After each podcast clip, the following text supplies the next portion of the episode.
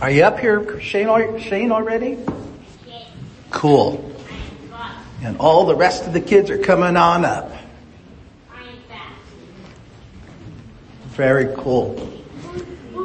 Well, I saw you, didn't I, wearing a costume this week? And I saw you wearing a costume this week. because you went to have. I did. I was at the school, at the carnival. Did you guys wear any costumes at all this week? Um, my costume was kind of.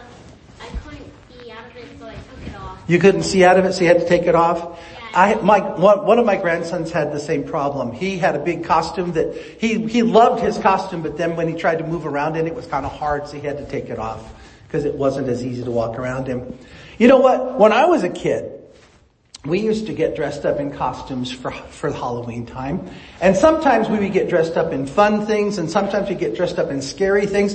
How many of you guys like to get scared? Do you guys like to be scared? You do, Audrey? You know, one time I got so scared I almost wet myself. Actually, I did wet myself.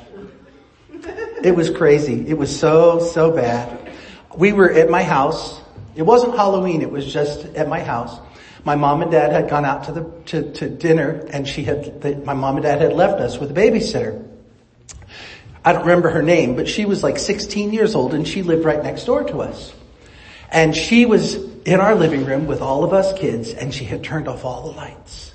And she had lit a candle and she was telling us spooky stories. And one, at one point I said, wouldn't it be scary if somebody looked in that window and we saw, cause the, our windows were way high up off the ground. It would be hard for anybody to actually look in our window. Well, she was telling the scary stories and what we didn't know was her brother who lived with her next door. He got on his friend's shoulder and looked in the window. And she was telling this scary story and I was scared and I looked over and I saw this face in the window and I went, I jumped up and I went, ah! And I peed on the floor. I got so scared. See, sometimes we like to be scared, but sometimes it's not good to be scared. But I want to tell you a story out of the Bible where some people thought they saw a ghost and they were scared. And the ghost that they thought they saw wasn't a ghost and he proved it and I'll show you what the story says. It's such a cool story. It's a story that, it's a ghost story out of the Bible, but it's not a ghost story because it wasn't really a ghost.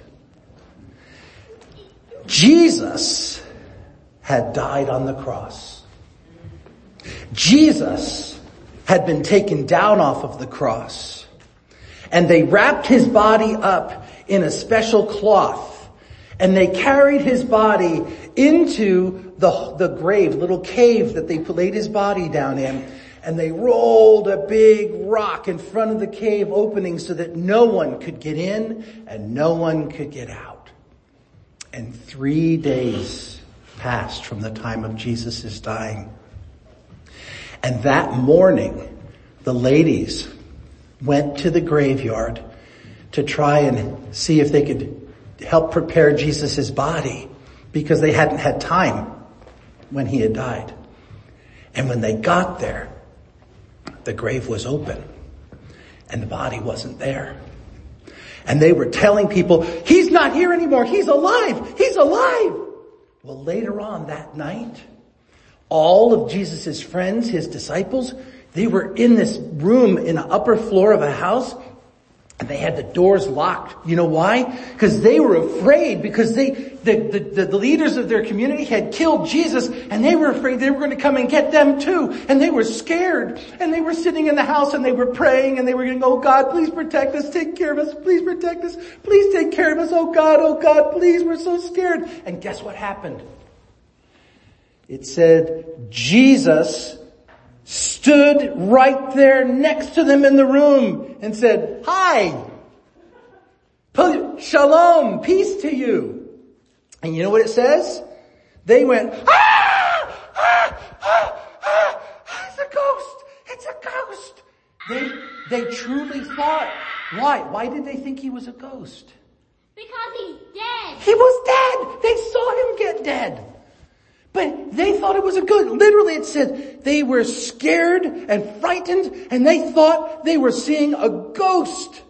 When it isn't a ghost, if he, his, why is his body not there? It's because he put his soul back into the body. Because he's alive now. That's right. But see, they had never ever met anybody that could do that before. Yeah, but since Jesus is Jesus, he could put his soul back into his body. Exactly. And they said, he, and Jesus said to them, why are you so scared? Don't you believe in your hearts? See, look, here's my hands. And he showed them where the nails had gone in. And he said, look at my feet. Here, see, this is where the spear went in my side. This is me. Touch me. I'm not a ghost.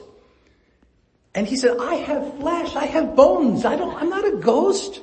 Because he put his soul back into his body. And it said, and when he had said this to them and showed them his hands and his feet, they were still scared, but they were excited and believing maybe, and they were still afraid. And he went, ah, look, do you guys have anything to eat? And they said, well, yeah. And he said, can you give me some fish? And so he, they gave him a piece of fish and he ate it. And he looked at it and he said, do ghosts eat food? And they went, no. He said, I'm not a ghost. I'm real. I'm alive. My father made me alive again. You don't have to be afraid anymore. God made, put his soul back into his body. Exactly. And this is what he said. You saw me die. You saw my body get wrapped up. You saw my body get put into a grave. And now you are seeing my resurrected body. And you can know that I am alive. And it's now your job, this is what he said, it is now your job to tell people about what you've seen. Because I'm going to be with the Father. It's now your job to tell people that I'm alive again. Isn't that a cool ghost story out of the Bible? But it's not actually a ghost story. It's not a ghost story. God just put his soul back into his body. Exactly. Isn't that cool though? Because? God's a good God. God is a good God. So he just put his soul back into his body. Praise God. Let's pray. Jesus, help these kids and help all of us to know without question the truth of this story and help us to speak it. When people are talking about ghosts and goblins and zombies and people coming back from the dead, let's tell them the real story of what it really means to come back from the dead. That Jesus is alive. He's not dead. He's not a ghost. He's not a zombie. He's alive because God made him alive. We give you praise, Lord. We give you thanks. We give you honor. In Jesus' name we pray. Amen. Okay, you guys can go and I'm going to come back up and sit down.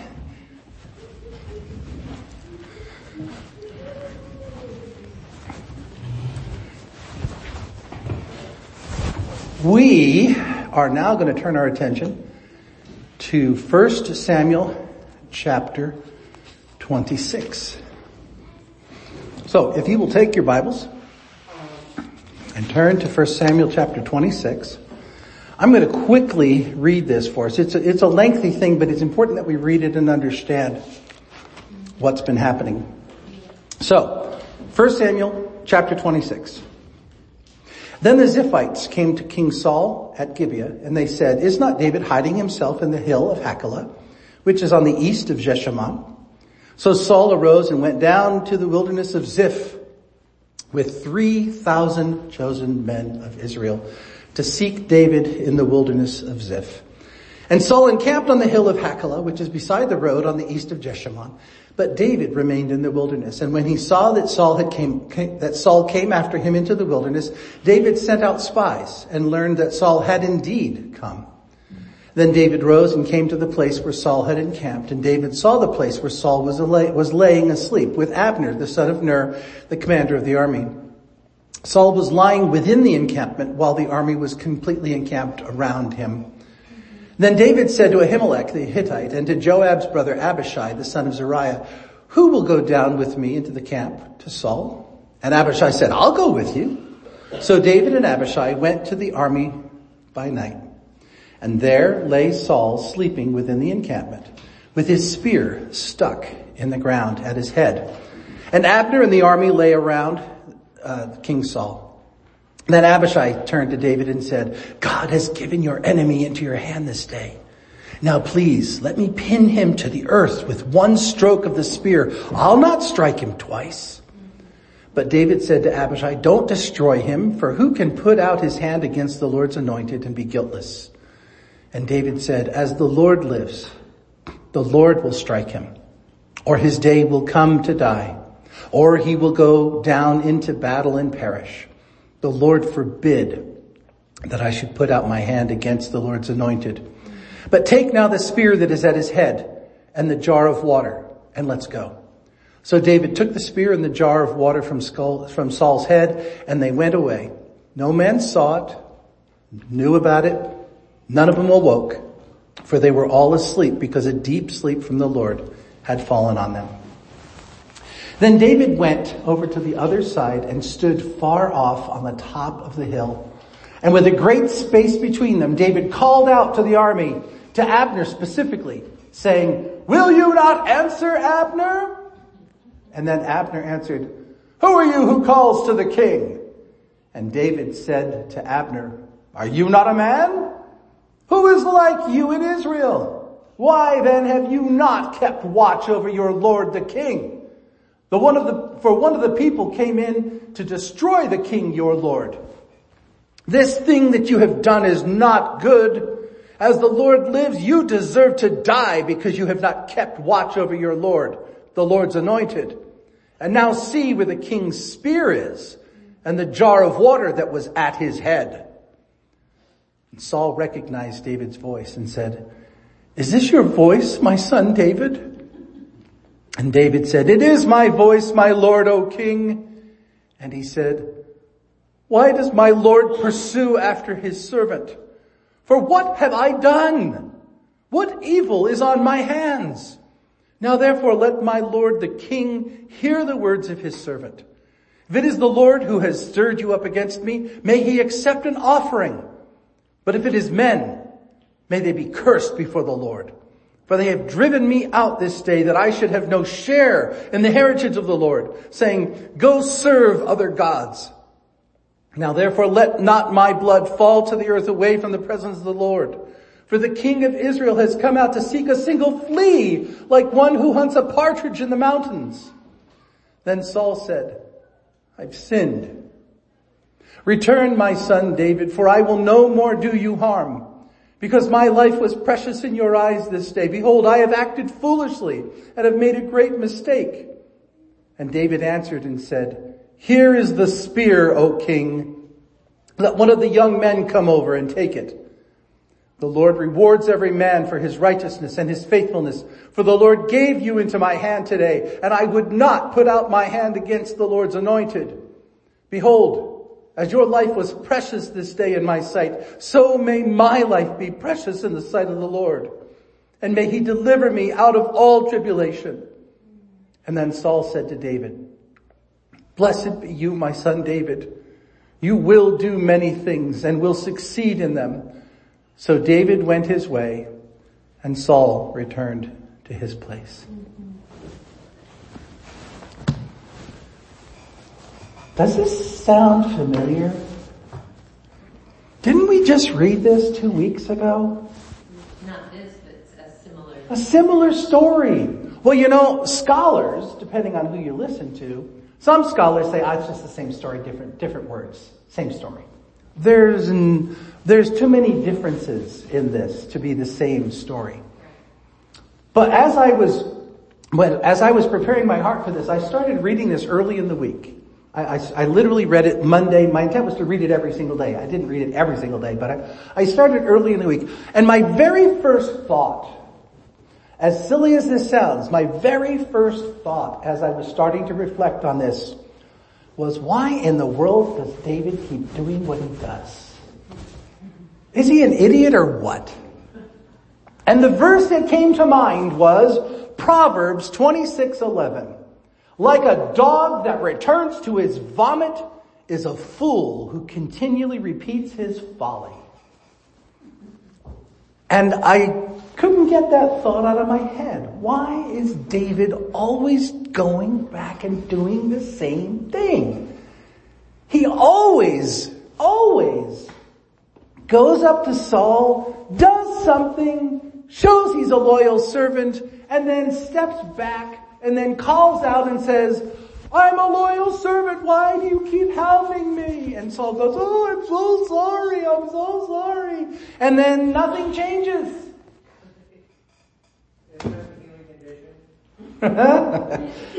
we'll talk about that. As I started reading scholars this week, it was intriguing to me that one of the scholars quoted Proverbs 26:11 and said, that idiot keeps doing the same thing over and over again. He keeps repeating his following just like a dog that returns to its vomit. Why does King Saul continue to do that? And I went, wait a minute, that's not my thought. King Saul? And the more I looked at it, the more I realized that it really is King Saul that keeps doing it. The stupid thing, the folly. He's the fool in this story, not, not David.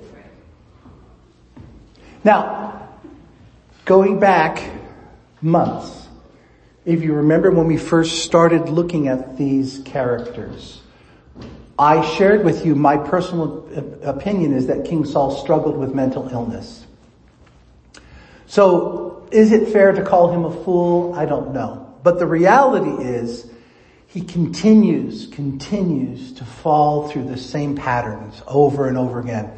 He hates David. He tries to kill David. Then he's sorry that he tried to kill David and he apologizes. He says, come back to me. I promise I won't do it ever again. And then something happens and he gets angry again and he tr- strikes out and tries to kill David and then uh, over and over then he lashes out at his son because his son's being uh, unfaithful and it's just this whole mishmash and this is just this brokenness in King Saul's brain and the way that he responds to the world and the way that he continues to cause harm to David to the point now where David is literally like, you are causing me to have to leave my own people. I'm going to die away from the land of God. I'm not even going to be able to worship because in their mind they had to go to God's place of worship.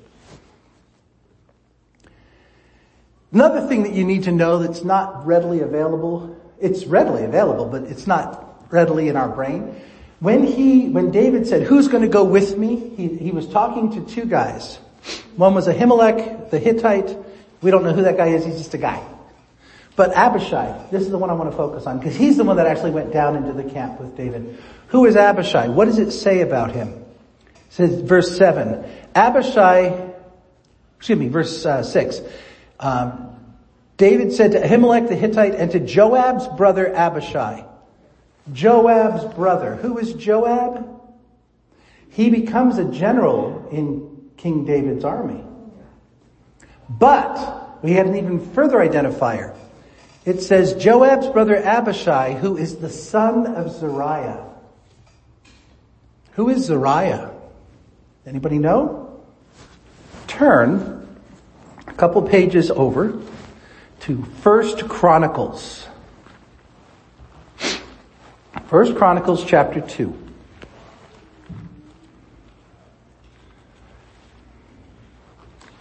First Chronicles chapter 2 verses 12 through 16. This chapter in Second Chronicles starts out, it's titled The Genealogy of David. So let's look at chapter 2 verse 12 and following. Boaz, remember who Boaz was? He's the guy that married Ruth in the story of the book of Ruth. Boaz was the father of Obed. Obed was the father of Jesse. Jesse is the father of David. Remember the story where Samuel went to Bethlehem to offer a sacrifice. He was actually going to anoint David king and he went to Jesse's household and he said, present to me your sons. And then Jesse's sons all came forward And Jesse and, and Samuel kept saying, no, not this one. The Lord kept saying, not this one, not this one, not this one. So look at verse 13 of Second Chronicles. It says, Jesse fathered Eliab, the firstborn, Abinadab, the second, Shemaiah, the third, Nathaniel, the fourth, Raddai, the fifth, Ozan, the sixth, and David, the seventh. And then verse 16, and their sisters were Zariah and Abigail. And the sons of Zariah, Zariah were Abishai, Joab, and Asahel. Three. So, going back now to 1 Samuel chapter 26, where David is talking to Ahimelech and Abishai, and he says, who will go with me into the camp? And Abishai, his nephew, says, I will. Now we don't know how old David was at this point. We don't know how old Abishai was at this point. It's possible that it could have been an uncle and a nephew who were both 25 years old. Because we're not told where Zariah fell in the family order. We're just told that Zariah was a sister to David and that one of her sons was Abishai and that's who this guy is. Because it says right in verse 6 of chapter 26 of 1 Samuel, Joab's brother Abishai, the son of Zariah. So we know with, without question, based on comparing Chronicles and Samuel, this is David the uncle and Abishai the nephew who are going to crawl into the camp. Now, same story, second verse. Same song, second verse, if you will. Okay? Two weeks ago, we read about Saul having to go to the bathroom, goes into the cave. David happens to be hiding in the cave with his guys. David crawls up, cuts off a corner. Then Dave leaves, of the cloak. Dave, then Saul leaves and David comes out and goes, Oh king, oh king, I'm not against you. Here I prove I, I could have killed you, but I didn't. Same basic situation. Ab- David and Abishai crawl into the camp. God has done a supernatural thing and caused all of the people of the camp to be in a deep sleep. This term deep sleep, you'll find it a couple of times in the Old Testament. The very first time you find it is when God put Adam into a deep sleep so that he could remove a rib so that he could fashion Eve out of that rib. Another time that God causes a deep sleep is when Abram goes into a deep sleep and then God appears as the flaming pot to do the covenant. So there's these times where God supernaturally causes sleep in the human that's in the story, and that's, this is one of those times where God caused the entire camp, all 3,000 men and the king to be in a dead sleep so that David and, and Abishai could crawl in. They get to where Saul is sleeping in the very center of the camp. It literally said Abner, the, the general of the army, was sleeping next to the king and then the entire 3,000 people were around the king. So the king is asleep and he's got his spear in the ground, stuck in the ground right by his head and a jug of water. The spear is a symbol in the Middle East of that time of the king, of the leader, of the one that's in charge. This is a symbol of his power. Scholars also suggested it might very well be the very spear that Saul tried to throw, I mean that threw at David trying to kill him a couple of times. We don't know that for a fact, but it's likely that it is. Regardless of what happens is David gets in there, Abishai goes, let's kill him. And he's like, no, no, no, it's not ours to do. They take it and they leave. But look at what David says as he's instructing. He's doing a spiritual um, formation for his nephew. He says in verse 8, Abishai says to David, God has given your enemy into your hand this day. Let me pin him to the earth with one stroke of the spear. I'll not strike him twice.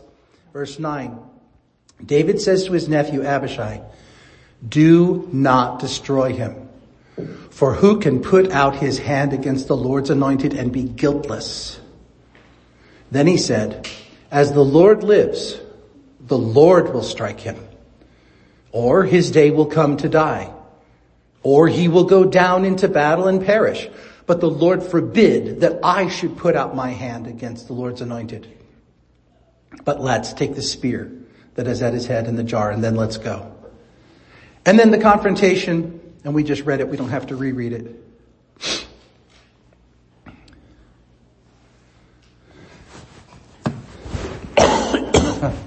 but I want to look at this idea of David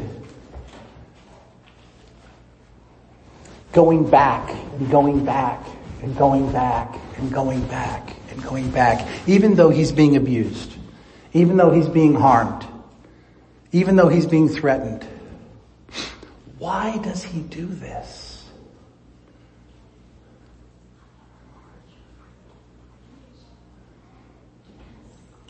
You said it was the human condition. What were you going to say? What were you going to say? I was thinking, I mean, he's just willing to trust. He knows it's wrong to take Saul's life. So he just keeps giving an opportunity for there to be a change in Saul's Yes. Yes. Yeah.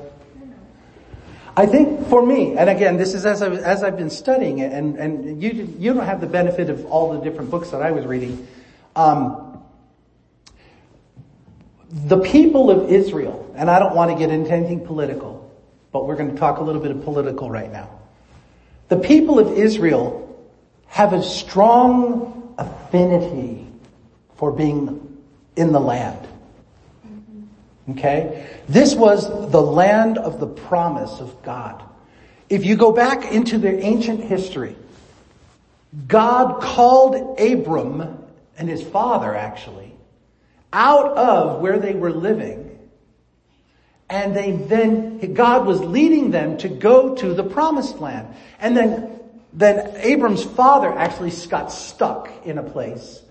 And then finally, God called Abram and his wife Sarai out of there and then Lot joined them and they ended up in the promised land. Well, what is the promised land? God said to Abram, I am going to create from you a people so great and so vast that they are numberless as if the sands of the, of the seashore could be numbered.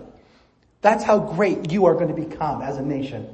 And this land is going to be yours it is a gift from me to your people. Abram didn't live to see that. Neither did Jake, uh, neither did Reuben, excuse me, neither did Isaac live to see that. But the grandson of Abraham, Jacob, did live to see. Well, somewhat lived to see it. Because if you recall in the story, Joseph, one of the sons of Jacob, was then sent to Egypt because his brothers sold him into slavery. But God did it to bring about a restoration or, or a, a, a, a, rescue because God saw something bad was coming down the pike. All of the people of Israel literally came, got up and left the promised land and went to Egypt because of a famine. And we're living in the land of Goshen where there was a lot of good and it was easy to live there. So they continued to live there for hundreds of years. They never went back. And it ended up that they got enslaved by the king of, Egypt, the Pharaoh. So God had to rescue them out of the king's hands. And again, God said to their leader Moses, I am sending you back to the land that I promised to your forefather. So the entire Israelite mindset, the entire Jewish mindset is we are tied to this land by promise of God. And then after, excuse me, after the time of King David and King Solomon and all of the other kings, there was the, the, the great dispersion that happened. There, because they were disobedient, God cast them out for 70 some years, but then they brought them back. But then world things happened and things happened and things happened. And then finally in the time of Jesus, during the Roman Empire in the year AD 70, finally the land of Israel was just decimated, destroyed, and the, the people of Israel got scattered everywhere, and there was no longer a nation. So from AD 70 until 1947, 1900 years, there was no nation of Israel. But in 1947, God fulfilled prophecy and brought the people back to the land of the promise. And they are now living out most of the prophecies that are in the book that deal with the land. So there's this mindset among Jewish people that they are people of the land. Now why did I tell you all of that? Now let's go back to it, to what David said in 1 Samuel chapter 26. David said in verse 17, it is my voice, my Lord, O King. And he said, why does my Lord pursue after his servant? For what have I done? What evil is on my hands? Now let, thou therefore let the Lord, my Lord the King, hear the words of his servant. If the Lord, if it is the Lord who has stirred you up against me, may he accept an offering. But if it is men, may they be cursed before the Lord. For here's the word. They have driven me out this day that I should have no share in the heritage of the Lord. David loves God with all of his heart, with all of his soul, with all of his mind, with all of his strength. And where do you worship God in David's day? Where the Ark of the Covenant is located. It's tied to a location. And David is being kept from active worship of God because of this thing that's going on between him and Saul. He can't safely go to worship because these people won't let him. He's like, what have I done? Why is this happening? All I want to do is live in peace and all you keep doing is coming at me over and over and over and, I've proven myself faithful to you and loyal to you and I have never given you any cause. Why do you keep doing this to me?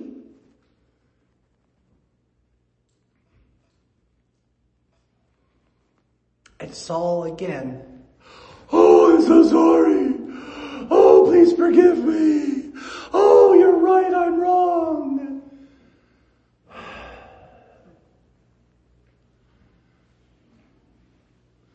We didn't read it, but look at chapter 27 verse 1.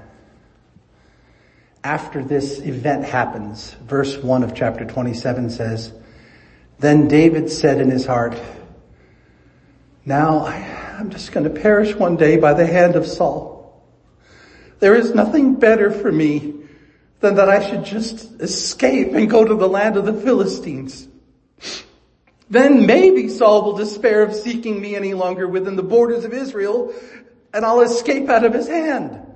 So David arose and went over, he and his 600 men who were with him, to Achish, the son of Maoch, the king of Gath. He went to live in the land of their enemies. Away from the land, away from his people, away from his home, away from his father's house, away from his opportunity to worship his God because he can't find peace otherwise. But what is David's response every single time? He says, I will not lay a finger against the Lord's anointed. Why? What did he say to Abishai? Because if I do, I will not remain guiltless. Now, he is in the right. He didn't do anything wrong.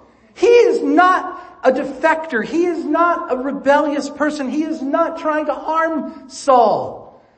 But he refuses to touch the Lord's anointed because he perceives if he does, he will incur guilt on himself.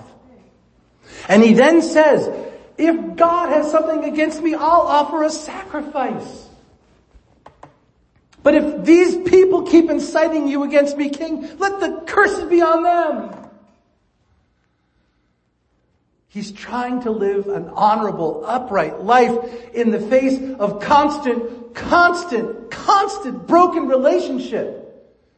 And the brokenness of this human being is causing negative on his life.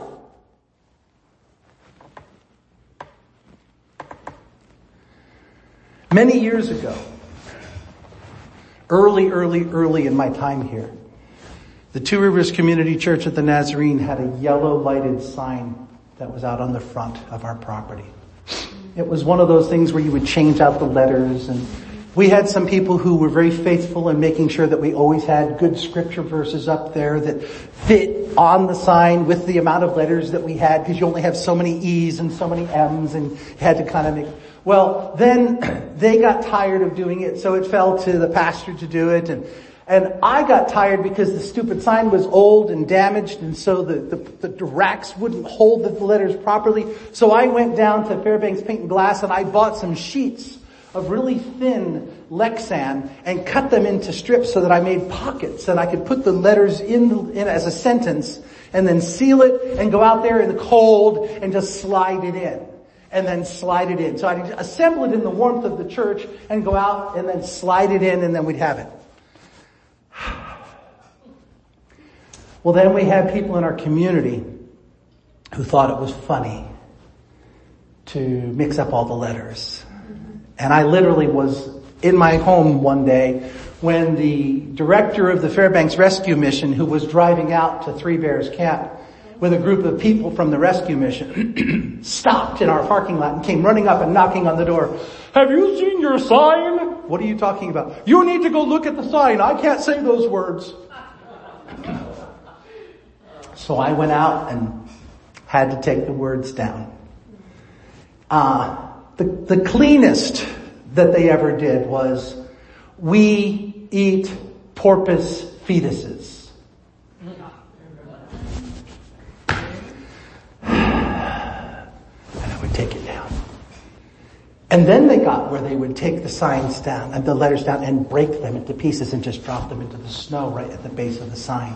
Do you know we spent hundreds of dollars buying new letters and I would spend hours poring through scripture or other expressions trying to come up with things that would work. And then I would put the thing out there and somebody would mess up. And again, somebody came and knocked on the door and it was at night this time. And I said, oh, okay, I'll go check it. And they drove off and I went out there and again it was like that and I was just so angry. And I stood out there on that property and I began to literally call down curses. I am a man of God. I am a child of God. I have the authority of Christ and I am a minister in the gospel. And I was calling down curses on these vandals. God damn them. God break them. God harm them. And you know what the Holy Spirit said? Bless those who persecute you. Bless and do not curse them.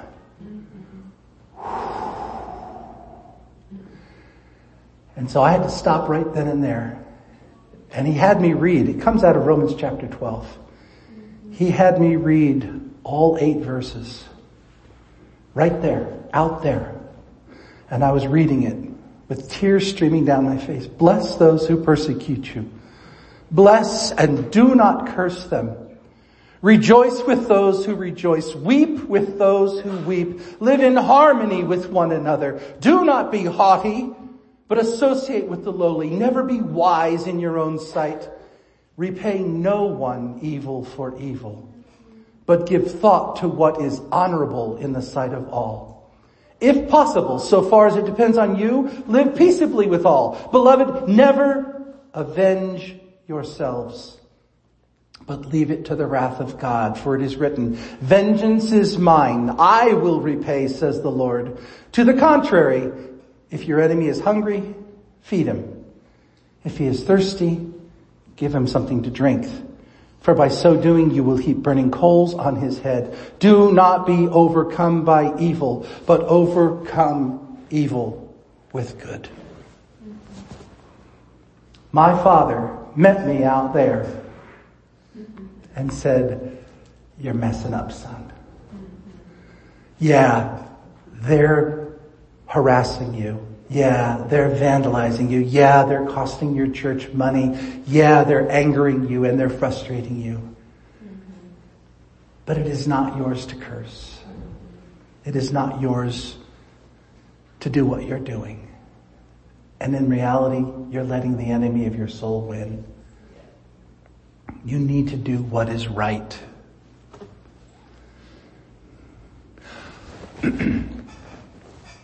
see the same thing in David here.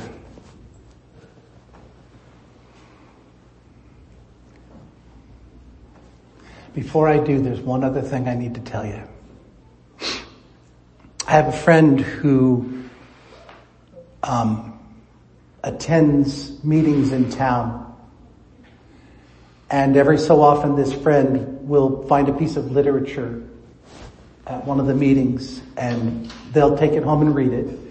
And if they find it helpful for them, they will then bring it to me and say, Pastor, I, I recommend that you read this and maybe even make it available to members of the congregation.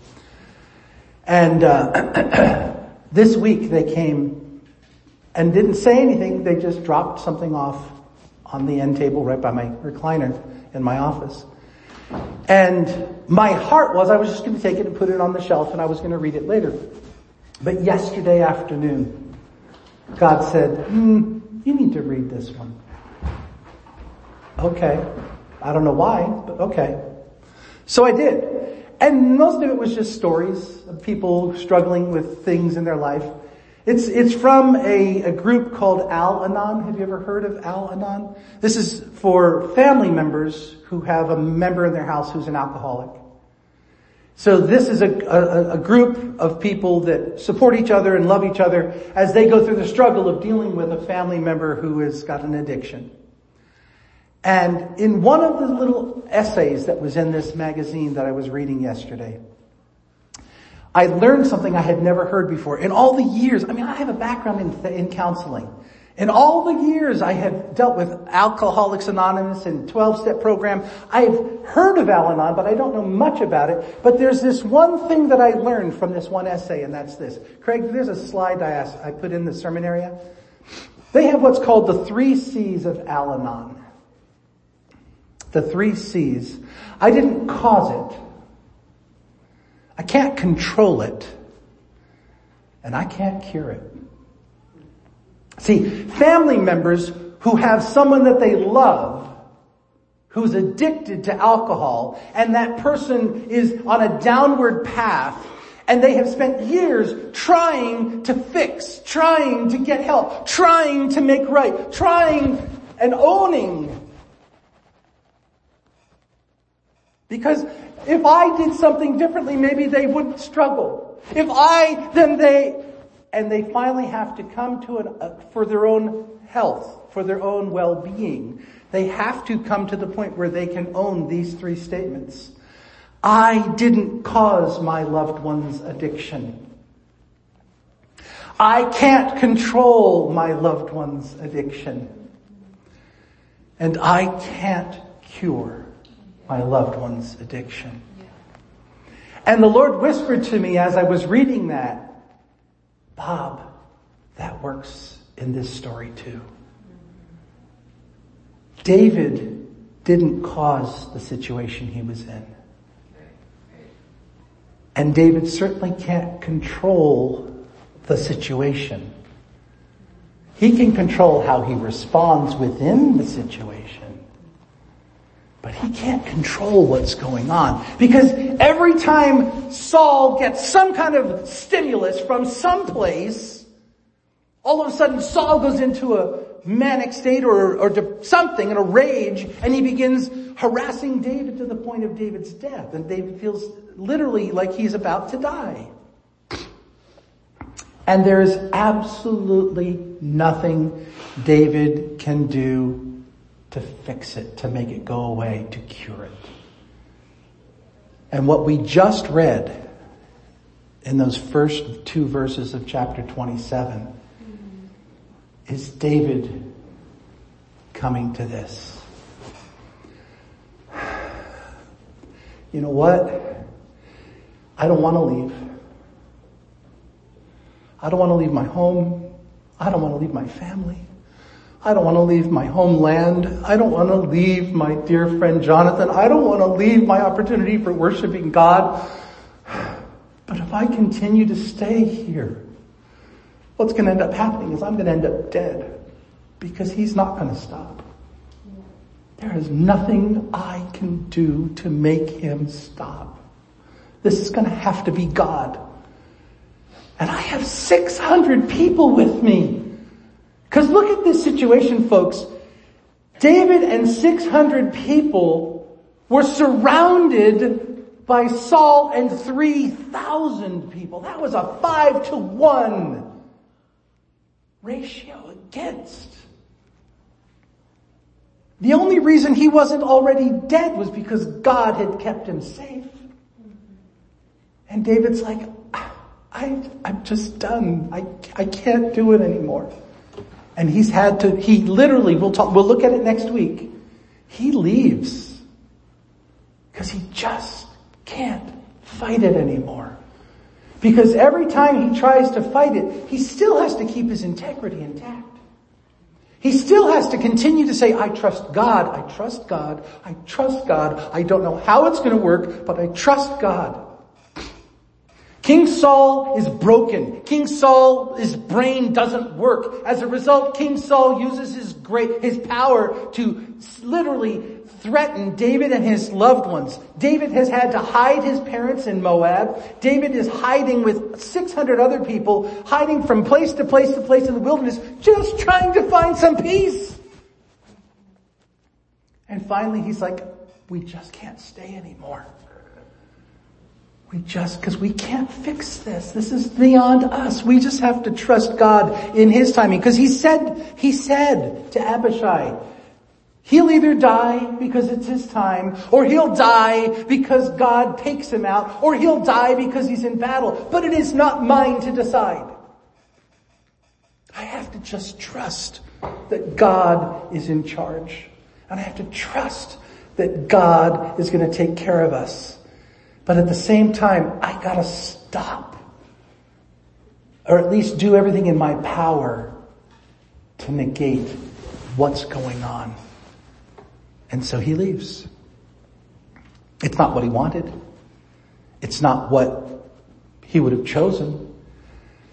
But he recognizes that it's beyond his control.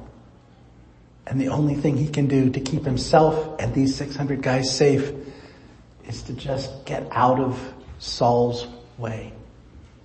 Reality is this is the very last time David and Saul actually see each other. This is the last time they talk to each other before Saul dies. David doesn't know that. All he knows is that every stinking time Saul tries to kill him. Every stinking time. And so David has to make a choice. It's not an easy one. But he has to make a choice for his own well-being and for the well-being of the people he's responsible for to get out.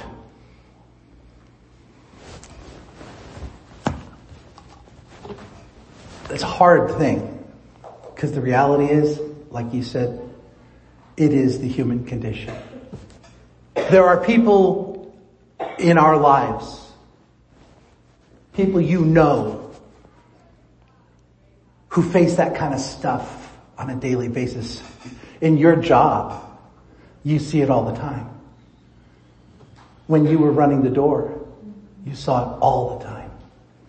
As a pastor, I see it all the time. There are people in our community who are living with people who are stuck in addiction, people who are mentally ill, people who are just verbally and physically abusive.